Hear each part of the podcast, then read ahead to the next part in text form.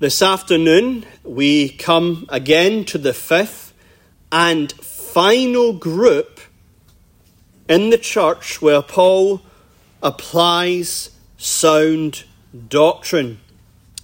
Exhort servants to be obedient unto their own masters, to please them well in all things, not answering again, not purloining, but showing all good fidelity that they may adorn the doctrine of God our Saviour in all things. the primary meaning of servant here is slave. This is uh, a word that's controversial and misunderstood, and therefore last week we took time to look at slavery according to the Bible. And I hope that the overview of slavery was beneficial to everyone. It's important because one of the main objections to the Bible for many people today is slavery. So they look at the conditions and narrative of race based chattel slavery. They then look at the Bible where it says slave impute all kinds of meaning into the texts and say God is immoral, the Bible is immoral, because it cannot distinguish between Scripture and Western modern forms of slavery. So when Christians have a biblical understanding, when we have a nuanced understanding, and we can distinguish one thing from another, then we are ready always to give an answer for the hope that is within us, so that we can intelligently defend the Bible and be faithful witnesses to people around us. But today we will come to the actual teaching of Paul regarding slavery in verses 9 to 10. And I want to consider these verses under two headings. One, Christian servants, and two, Christian service. First of all, then, Christian servants. As already noted, the word servant here primarily means slave. However, a legitimate secondary application is the Christian worker.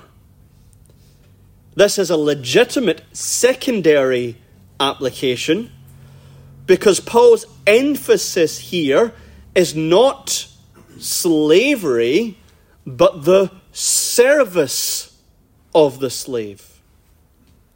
The emphasis here is the slave serves in Christian conduct with a godly attitude.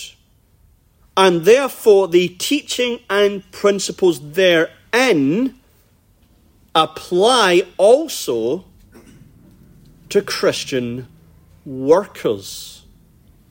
And so we will expound verses 9 to 10 under that theme. Now, before we come to the particulars, I want to look generally at Christian servant or Christian work. And we need to know three things about work and labour nature, grace, adornment. First of all, nature. God created man to work. Our natural calling is to serve, to labour, to work. We speak of creation ordinances. A creation ordinance is it something that God has created or given for mankind from the beginning, before the fall, and is for all men at all times. And so some creation ordinances are Sabbath, procreation, marriage. These are all things given to man by nature. And another creation ordinance is work. Genesis chapter 2, verse 15. When God created Adam in the garden, he says, Not, here's a paradise, just give yourself to pleasure and rest. What he does say is this The Lord God took the man and put him into the Garden of Eden to dress it and to keep it. That word dress is our Hebrew word from last week, ebed. To serve, to work, to labour. So there's a paradise, but even the paradise needed work. He had to till and cut and prune and build and labour to keep the garden in good order. And ever since Adam, it has been man's natural call to thus work, labour, and serve. All around the world, in every culture, in every people, there is some form of work and labour to get food, to trade, clothing, a roof over your head, water, um, building a town or a village, whatever it may be, man is to work. And there's also a sense of joy or pleasure with work, especially from the fruit of it. Ecclesiastes 3:13 Every man should eat and drink and enjoy the good of all his labor. It is the gift of God. Even when there's particularly hard work, maybe there's work you don't even want to do, but when you work hard and there's a clear benefit at the end, it makes it worth it. There's something pleasurable and satisfying at accomplishing a task. That's natural, and it's a gift of God. But work is difficult because of sin. In Genesis 3:17, when man fell, sin tainted man and even tinted our work.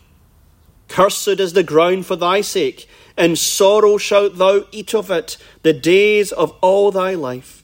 Thorns also and thistles shall it bring forth to thee, and thou shalt eat the herb of the field. In the sweat of thy face shalt thou eat bread. Now, labour or work itself is not cursed, but the effects around it are cursed. Professor John Murray comments on this verse, and he says, It should be noted that the curse is not the curse of labour, it is the pain and hardship connected with labour and the frustration that man will encounter by reason of the curse upon the ground. That's important. The work itself is not the curse it's the things around it that are the curse. And we know that. Pain and toil and sweat and injury, these all come with work, and we don't like them. They're only here because of sin. And sin even affects us not merely to find work difficult, difficult but we have sin in that we don't even want to work at times. We want the maximum thing possible with the least amount of effort. And some look at work and look at things you can get from work, want to discard the work and just take and steal without earning it or labouring for it. Yet, despite all the sin that is attached, the thing itself is natural and good. But the second thing to know about work is grace. Grace sanctifies nature. Grace sanctifies work. Once someone comes to the gospel of Jesus Christ, that which is given by nature is heightened in the individual's evaluation, and the Christian loves to work and labour. Think about a thief. A thief doesn't want to do anything for work, he just wants to take without labouring. But then the gospel comes to that thief. He hears the gospel, he repents of his sin, he trusts in Christ for forgiveness, and the transforming power of the Holy Spirit now comes. A new mind for new thinking, a new heart for new affections, and a new will to do God's will. And in Ephesians chapter in Ephesians chapter 4 verse 28, let him that stole steal no more, but rather let him labour, working with his hands the thing which is good, that he may give to him that needeth. That's what the gospel does. Or take someone who's lazy. Take someone who's a fool, like Proverbs teaches. In all labour there is profit, but the talk of the lips tendeth only to poverty. Or the sluggard will not plough by reason of the cold, therefore shall he beg in harvest and have nothing. People who don't want to do hard work, they don't want to put their back into it, they don't want to give themselves, they don't want to deny themselves. There's no elbow grease in them. Then the gospel comes new mind, new heart, new will. Now their life is transformed.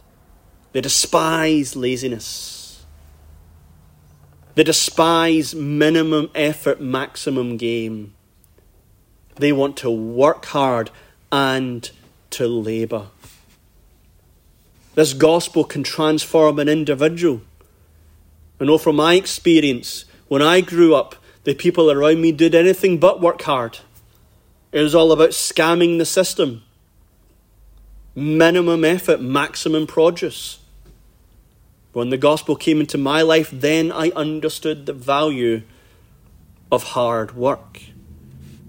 Take a family that's poor and struggling because the father is someone who does not work hard. He's not responsible. He doesn't do his duty. And the gospel transforms him and you see the family becoming more stable, more established, even flourishing.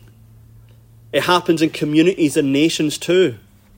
There's a reason why countries can be absolutely dirt poor, and then the gospel comes and they flourish. Why is that? Because the gospel transforms and helps us to work hard. But the gospel gives us the key to this the motive. Why should you work? Think of the natural man. You work in order to live for the weekend. You work simply to pay your bills. You work to buy material things to waste. It's very, very superficial, very fleshly. But not the Christian. Colossians chapter 3, verse 23 Whatsoever ye do, do it heartily as to the Lord. That word do there in the Greek means to work, to labour, to trade. So whatsoever you work, labour, or trade, work, labour, trade it heartily to the Lord. All things for the glory of God. All things for the glory of God. And therefore, whenever I go to work, what's my key motive? Glorify God in my work. But grace also helps us to understand our calling in life. 1 Corinthians 7 17. As God hath distributed to every man, as the Lord hath called every one, so let him walk. In Roman Catholicism, it taught the church and nations vocation is only in that which is holy the priest, the monk, the nun. Then, when the Reformation came in, they searched Scripture and said the divine call is in every area of life, whether it's marriage or children, and also work. And so the Reformers taught God has given you gifts and talents and opportunities and providence, and whatever that is for you, it's not generic, but the call of God. And so, whether you're a cleaner or whether you're a banker, whether you're a businessman or whether you are a carpenter, if that's your calling, it's your calling from God. So you can take ownership in it. You can have a sense of responsibility and duty. So when times are hard, work is difficulty, there's hardships. Maybe the production is not as profitable. Maybe there are difficult situations. What keeps a Christian from simply giving up? Vocation, calling, responsibility, duty. Also added to this is the work ethic. First Thessalonians, sorry, Second Thessalonians three. Paul says we did not eat any man's bread for naught, but wrought with labour and travailed night and day. For when we were with you, this we commanded if any would not work, neither should he eat. Since the gospel transformed, God gives us a call, and the motive is to glorify God. We work hard. Max Weber was a famous German um, economist, and he wrote a book entitled The Protestant Work Ethic. Why is it in Europe the richest countries are all Protestant and the poorer countries are Roman Catholic? He says it's because of the Protestant work ethic. It took poor, uneducated nations and transformed them with the principles we've already taught, and the people of whatever calling, whatever station in life, gave themselves to the glory of God. And so the richest countries in Europe were Britain, the Netherlands, Germany, Switzerland, Scandinavia. And the poorer countries were Portugal, France, Spain, Italy. Why? Because of a biblical Protestant work ethic.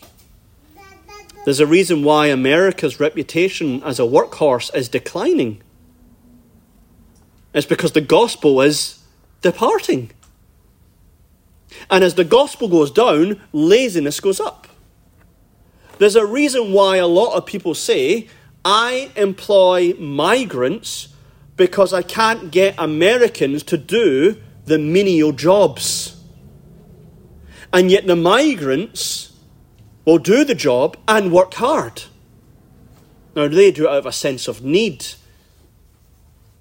But in America and in my own country, when Eastern Europe joined the EU and therefore they had free access, people from Eastern Europe came and people complained. But yet, when you do the working class jobs, the working class were no longer signing up like they used to. Why? Because too much of the working class became lazy and entitled. But yet, the immigrant came in and were happy to do any job. But when a gospel is thriving in a country, industry, hard work, uh, engineering, manufacturing, production, uh, quality of life, it rises for the gospel. And the last thing grace does is set the pattern. Fourth commandment Six days thou shalt labour and do all thy work, and the seventh day is the Sabbath rest. And so grace says, six days of the week, I will work and labour to the glory of God. And then, in the new covenant, on the first day of the week, we have our Christian Sabbath and we worship the God who calls us and blesses us in our work. Now, thirdly, we've had nature, grace, now adornment. What are Christians to do with their work? We're to adorn it. Verse 10 so that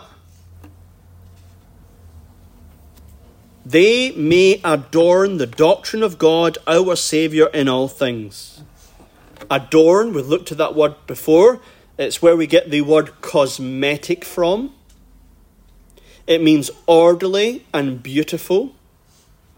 Uh, you think of uh, a sister who wants to put makeup on, cosmetics. They don't just put it here, there, and everywhere. There's an order and uh, purpose to the application to make beautiful. The doctrine of God our Saviour, here's the gospel. So Christians are to make the gospel orderly and beautiful in all things. So everything we to do, we're to do it so that the gospel is orderly and beautiful in our lives. Parents to children, husbands to wives, in the church, and in the workplace. Unbelievers should see Christians at work and they stand out. Something different about the Christian worker. Their behaviour, their speech, their industry is different. And it's different because they are living out the gospel in the workplace. Psalm 90, verse 16. Let thy work appear unto thy servants, and thy glory unto their children, and let the beauty of the Lord our God be upon us. Establish the work of our hands. The saying is you find out if someone's really a Christian in the home, and that's true. Because you could be a professing, very moral, outward Christian in church and in society, and then completely opposite at home. Equally as true, you can find out if someone's a real Christian by how they work. Whether in church and in the church community, they're all proper and servant and thank you, then you get them into the workplace, lazy, bullies, steal, so, how you work reveals your Christianity. So, let's apply all this together then. Do we understand that work is a gift of God? To labour is our natural calling. And God is calling us through the Word to particular callings so that we may work, labour, and serve for the glory of God. Maybe some here have a complaining spirit about work. Or they don't really have a motivation to work hard. Well, the Bible, God, the Lord Jesus Christ says you are made to work. And the grace of the gospel helps you to enjoy your work. And in your work, you are to make the gospel orderly and beautiful in your labour. And when we have that, we are so different from the world. So different from the world. But how exactly then can we adorn the gospel in the workplace? Well, secondly, Christian service. In verses 9 to 10, the Apostle Paul gives us several ways in which the gospel is to be adorned in work. First of all, servants be obedient to their own masters. Now, this word obedient is the exact same word of verse 5, where the young women are to be obedient to their own husbands. Same word. It means to be subject unto and to submit. The Christian understands the world is organized by order. And order includes authority, submission. Authority, submission. So you have parents, mother, father, authority. Children, subjection, submission. You have husband and wife. Husband head, the wife is the helper, authority, submission. Younger and older. Younger are to look to order and their status, and there's a certain authority and there's a certain submission. The world is to be organized by order. Now, this basic principle has been destroyed today because of individualism and feminism. How do you know if you think like a feminist or an individualist? When you think about the world, you start with the individual. I want to do what I want to do. I want to be what I want to be. I want to go where I want to go because I'm an individual. That's not biblical or Christian. Christians think order. And the order of the workplace is that bosses have authority, workers are to obey. This begins by having an inward respect and an outward recognition of the authority of the boss. 1 Timothy 6 1 Let as many servants count their own masters worthy of all honour. There's a position of authority, and of course, there's a chain of command. We're including that and they have a certain authority in the workplace. That's, of course, restricted and limited and stated. The first thing the Christian worker does is this my boss, on whatever scale you are, your boss, you have an inward respect and an outward recognition, boss with authority, and my call is to submit and obey. This is part of the fifth commandment. Honour thy father and thy mother is applied in Scripture not simply to the physical mother or father, but to all positions of authority. This is why the larger catechism goes to the fifth commandment and gives plethora of expositions of superior and inferior. And I would recommend in your own time to read the larger catechism on superior and inferior. But let me just give you a sample. Question 124 Who are meant by father and mother in the fifth commandment? Answer By father and mother in the fifth commandment are meant not only natural parents, but all superiors in age and gifts, and especially by God's ordinance are over us in place of authority, whether in family, church, or commonwealth. Think state or society. 127. What is the honour inferiors owe to their superiors?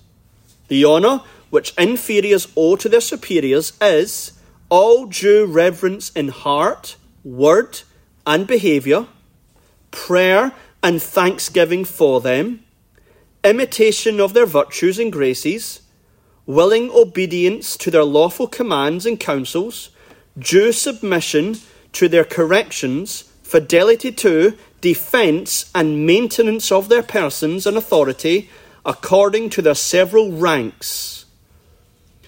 Children, do you do that to your parents? Parents, do you do that to your parents? Workers, do you do that for your bosses? That's what Paul's getting at here. Obedience means respect and honour. This means there must be sincere obedience. Ephesians 6 5.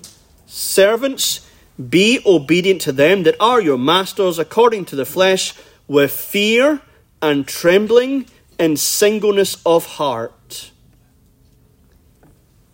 If someone's outwardly obedient but inwardly disobedient, the Lord sees that and says, You did not obey your boss. Or children, when your parents command you to do something and outwardly you do it, but inwardly you're complaining, God sees that and says, You're not obeying your parents. So true obedience is inward as well as outward. But this is not absolute obedience. This is not absolute obedience. It's obedience in the Lord. Acts chapter 4, verse 19. Paul and John are before superiors, religious, ecclesiastical, and even in a way temporal authority. And they say, whether it be right in the sight of God to hearken unto you more than unto God.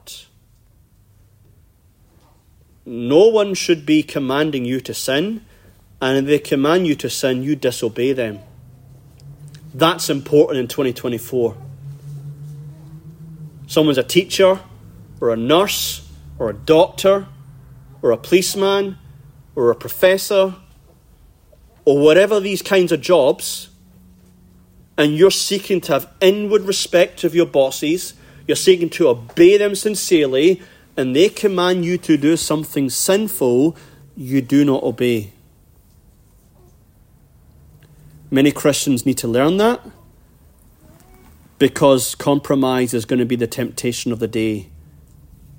And we have to be prepared to lose our jobs rather than sinfully obey and compromise the truth. But in lawful, right commands of a boss, we are to do it. Secondly, we are to please our bosses and to please them well in all things.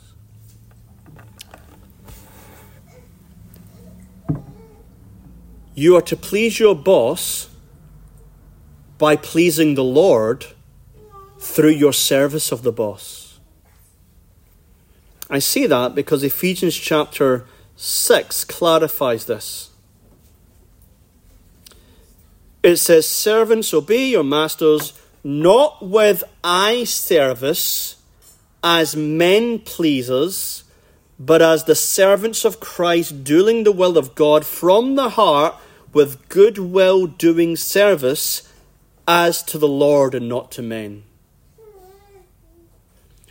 So, seeking to please your boss as an end, man pleasing, is sinful. But you are to please the Lord through pleasing your boss. And you're not to have eye service. That is, sitting at my office desk, twiddling my thumbs, playing games on the screen, and then the boss comes, ah, he's a good worker. Or the boss commanded me or told me to do something, but he didn't specify a particular detail. Now, I know a particular detail pleases him, but he didn't technically state it. So I'm going to do half the job because he didn't explicitly state the thing I know that he wants done. That's sinning. An eye service. Or you only want to please the boss for a particular selfish reason promotion, money, uh, a holiday. And so you do all you can to please your boss so that you can have these earthly things. All these examples are under the category of man pleasing. And we're not to do that. But rather, the Lord's calling me, the Lord's watching me, and I want to please my Lord in all things. Therefore, I'll do the things that please my boss. So if I'm doing a task and he's not explicitly told me to do something, but I know that extra thing pleases him in the task, I'm going to actually do it because that's what he wants. And I'm going to please him by working hard all the time and not be lazy and not be distracted and not wasting whatever work I have and just working when he can see me, but at all times during the hours he's given me, the, the tasks he's given me, I'm going to do it wholeheartedly to please my Lord and doing it by pleasing him. Which means I'm going to do my very best at work every day, even when I don't feel like it, because I'm going to do it for the Lord Jesus Christ. That's a transforming principle.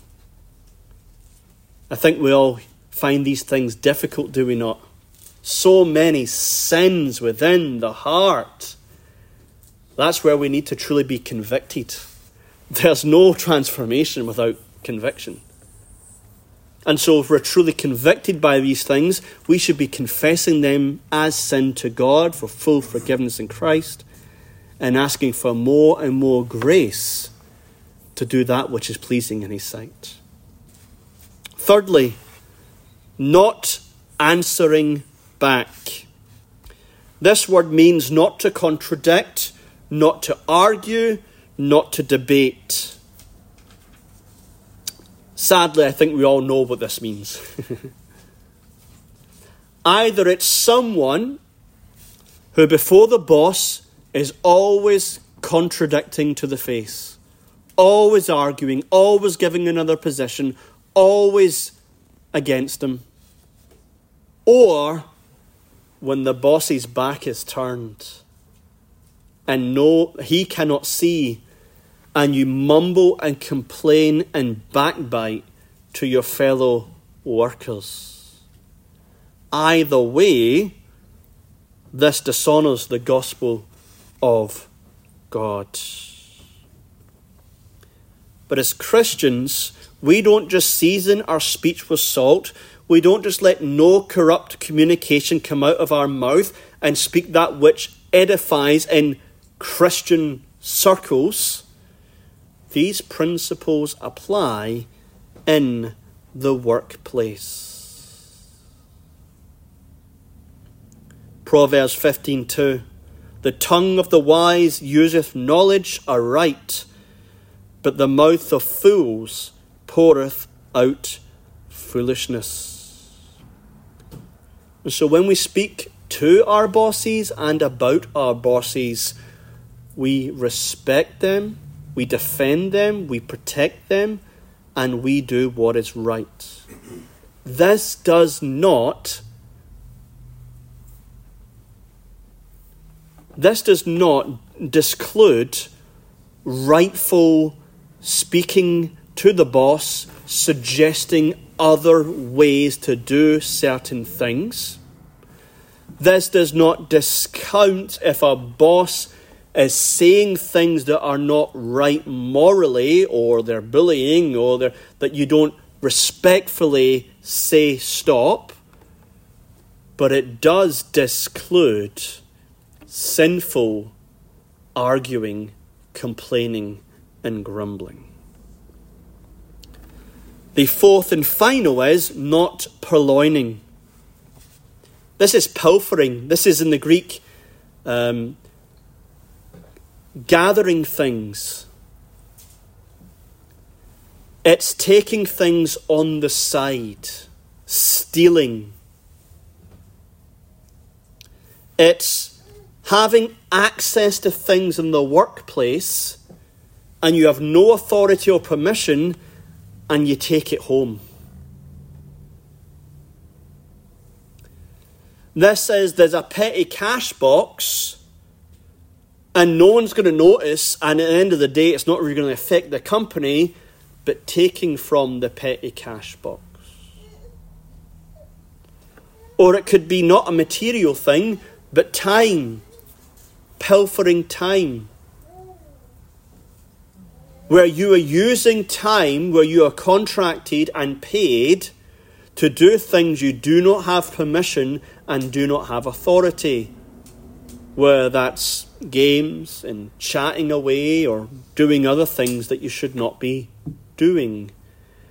And all these things is conclu- included in the purloining. This is a great sin. People make excuses.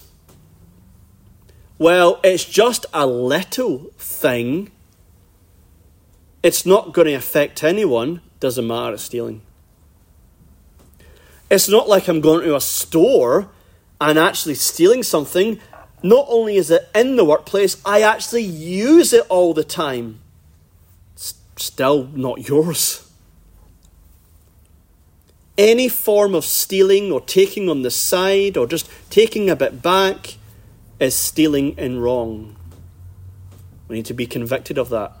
If you read those sections in the New Testament, says, shall not inherit the kingdom of God, stealing is one of them, 1 Corinthians chapter 6. Thieves shall not inherit the kingdom of God. That means unrepentant sinners who are not killing their sin and transforming their lives will go to hell if they are stealing. But here Paul says rather good fidelity, faithfulness. Jesus Christ himself says in Luke chapter 16, He that is faithful in that which is least is faithful in much. So if you're stealing just a little insignificant, tiny thing in work, you're untrustworthy for everything. You're an untrustworthy, undependable man or woman because if you're faithless in little, you're going to be faithless in much. But the Christian says, no, no, not me. Not me.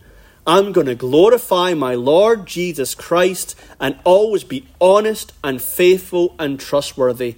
And even if I have a bad boss, I am not going to make excuses. I'm going to be like Jacob. Genesis chapter 31. This 20 years I have been with thee. Thy ewes and thy she goats have I not cast their young, and the rams of thy flock have I not eaten that which was torn of beasts I bought not unto thee. I bear the loss of it myself. My hand didst thou require it, whether stolen by day or stolen by night. No matter what Laban put before him, no matter how unworthy Laban was, I was not going to steal. I wasn't saying, well, Laban put me all night in the freezing cold, and I was starving, and he did not even give me anything to eat. Therefore, I'll kill one of Laban's animals to eat. I would not even do that. And that's the Christian trustworthy, faithful, dependable. One of the blessed things of living in Grand Rapids was that we had so many foreign students and people from China and Egypt and other places would speak to us of how Christians are treated in their lands, and it's, it's grey, not just black and white. Whereas technically, in certain areas of the Muslim world or uh, in communist China, uh, if you were a real Christian, you're getting persecuted. But also true is certain jobs was specifically for Christians for employment. I remember a brother telling me that in Muslim banks, where generally they would discriminate against Christians to employ Muslims, often banks would purposely employ the Christians because of corruption and pilfering. And they just knew, even though they hated Christians, Christians don't steal. And also, some brethren from China said the same thing, even in government positions, in terms of um, running things, even though they want to arrest Christians and they don't want Christians to publicly flourish, they know you employ real Christians, they're not taking bribes. They refuse money under the counter. And so these brethren in these countries, they're adorning the doctrine of God in their work. And so we in Westminster Presbyterian Church and all Christians in America, we are to adorn the gospel in our workplace. And how we work will be judged on Judgment Day. And when we, by faith in Christ, are working hard, labouring for the glory of God, pleasing Him, being faithful and trustworthy, obedient, respectful, God is going to be utterly pleased with His people. And all around us, people are going to look at us and say, That's a Christian. That's a Christian. And they're going to be attracted to Christianity. They might hate Christianity and all these things in the news and all these morals and all these, all these. But you know what? I know Johnny. I know Jane. I disagree with what they say, but I respect them. And maybe that can just open them up to a Bible, to a tract, to a conversation, to an invite to a church. Because God is glorified and He honours them who honours Him. And as you adorn the gospel and work, you'll be amazed what a wonderful witness you are. So as we work, let us all adorn it with the gospel of Jesus Christ. Let us pray. Father in heaven, we are thankful that we are called to work and to labour. We confess that within us there are many sins concerning this, but we pray thy grace would transform us and that we would adorn the gospel even in the workplace. Help us to work not in man pleasing, but pleasing the Lord in all things. Lord, season our salt and help us to be a true witness to others around us, to the glory of God the Father. In Jesus' name, Amen. Let us conclude and praise our God in Psalm 128. Psalm 128. The tune is Tiverton, tune number 139. Blessed is each one that fears the Lord and walketh in his ways, for of thy labour thou shalt eat, and happy be always. If you want to be happy, labour in the Lord. Standing if we're able, praising our God.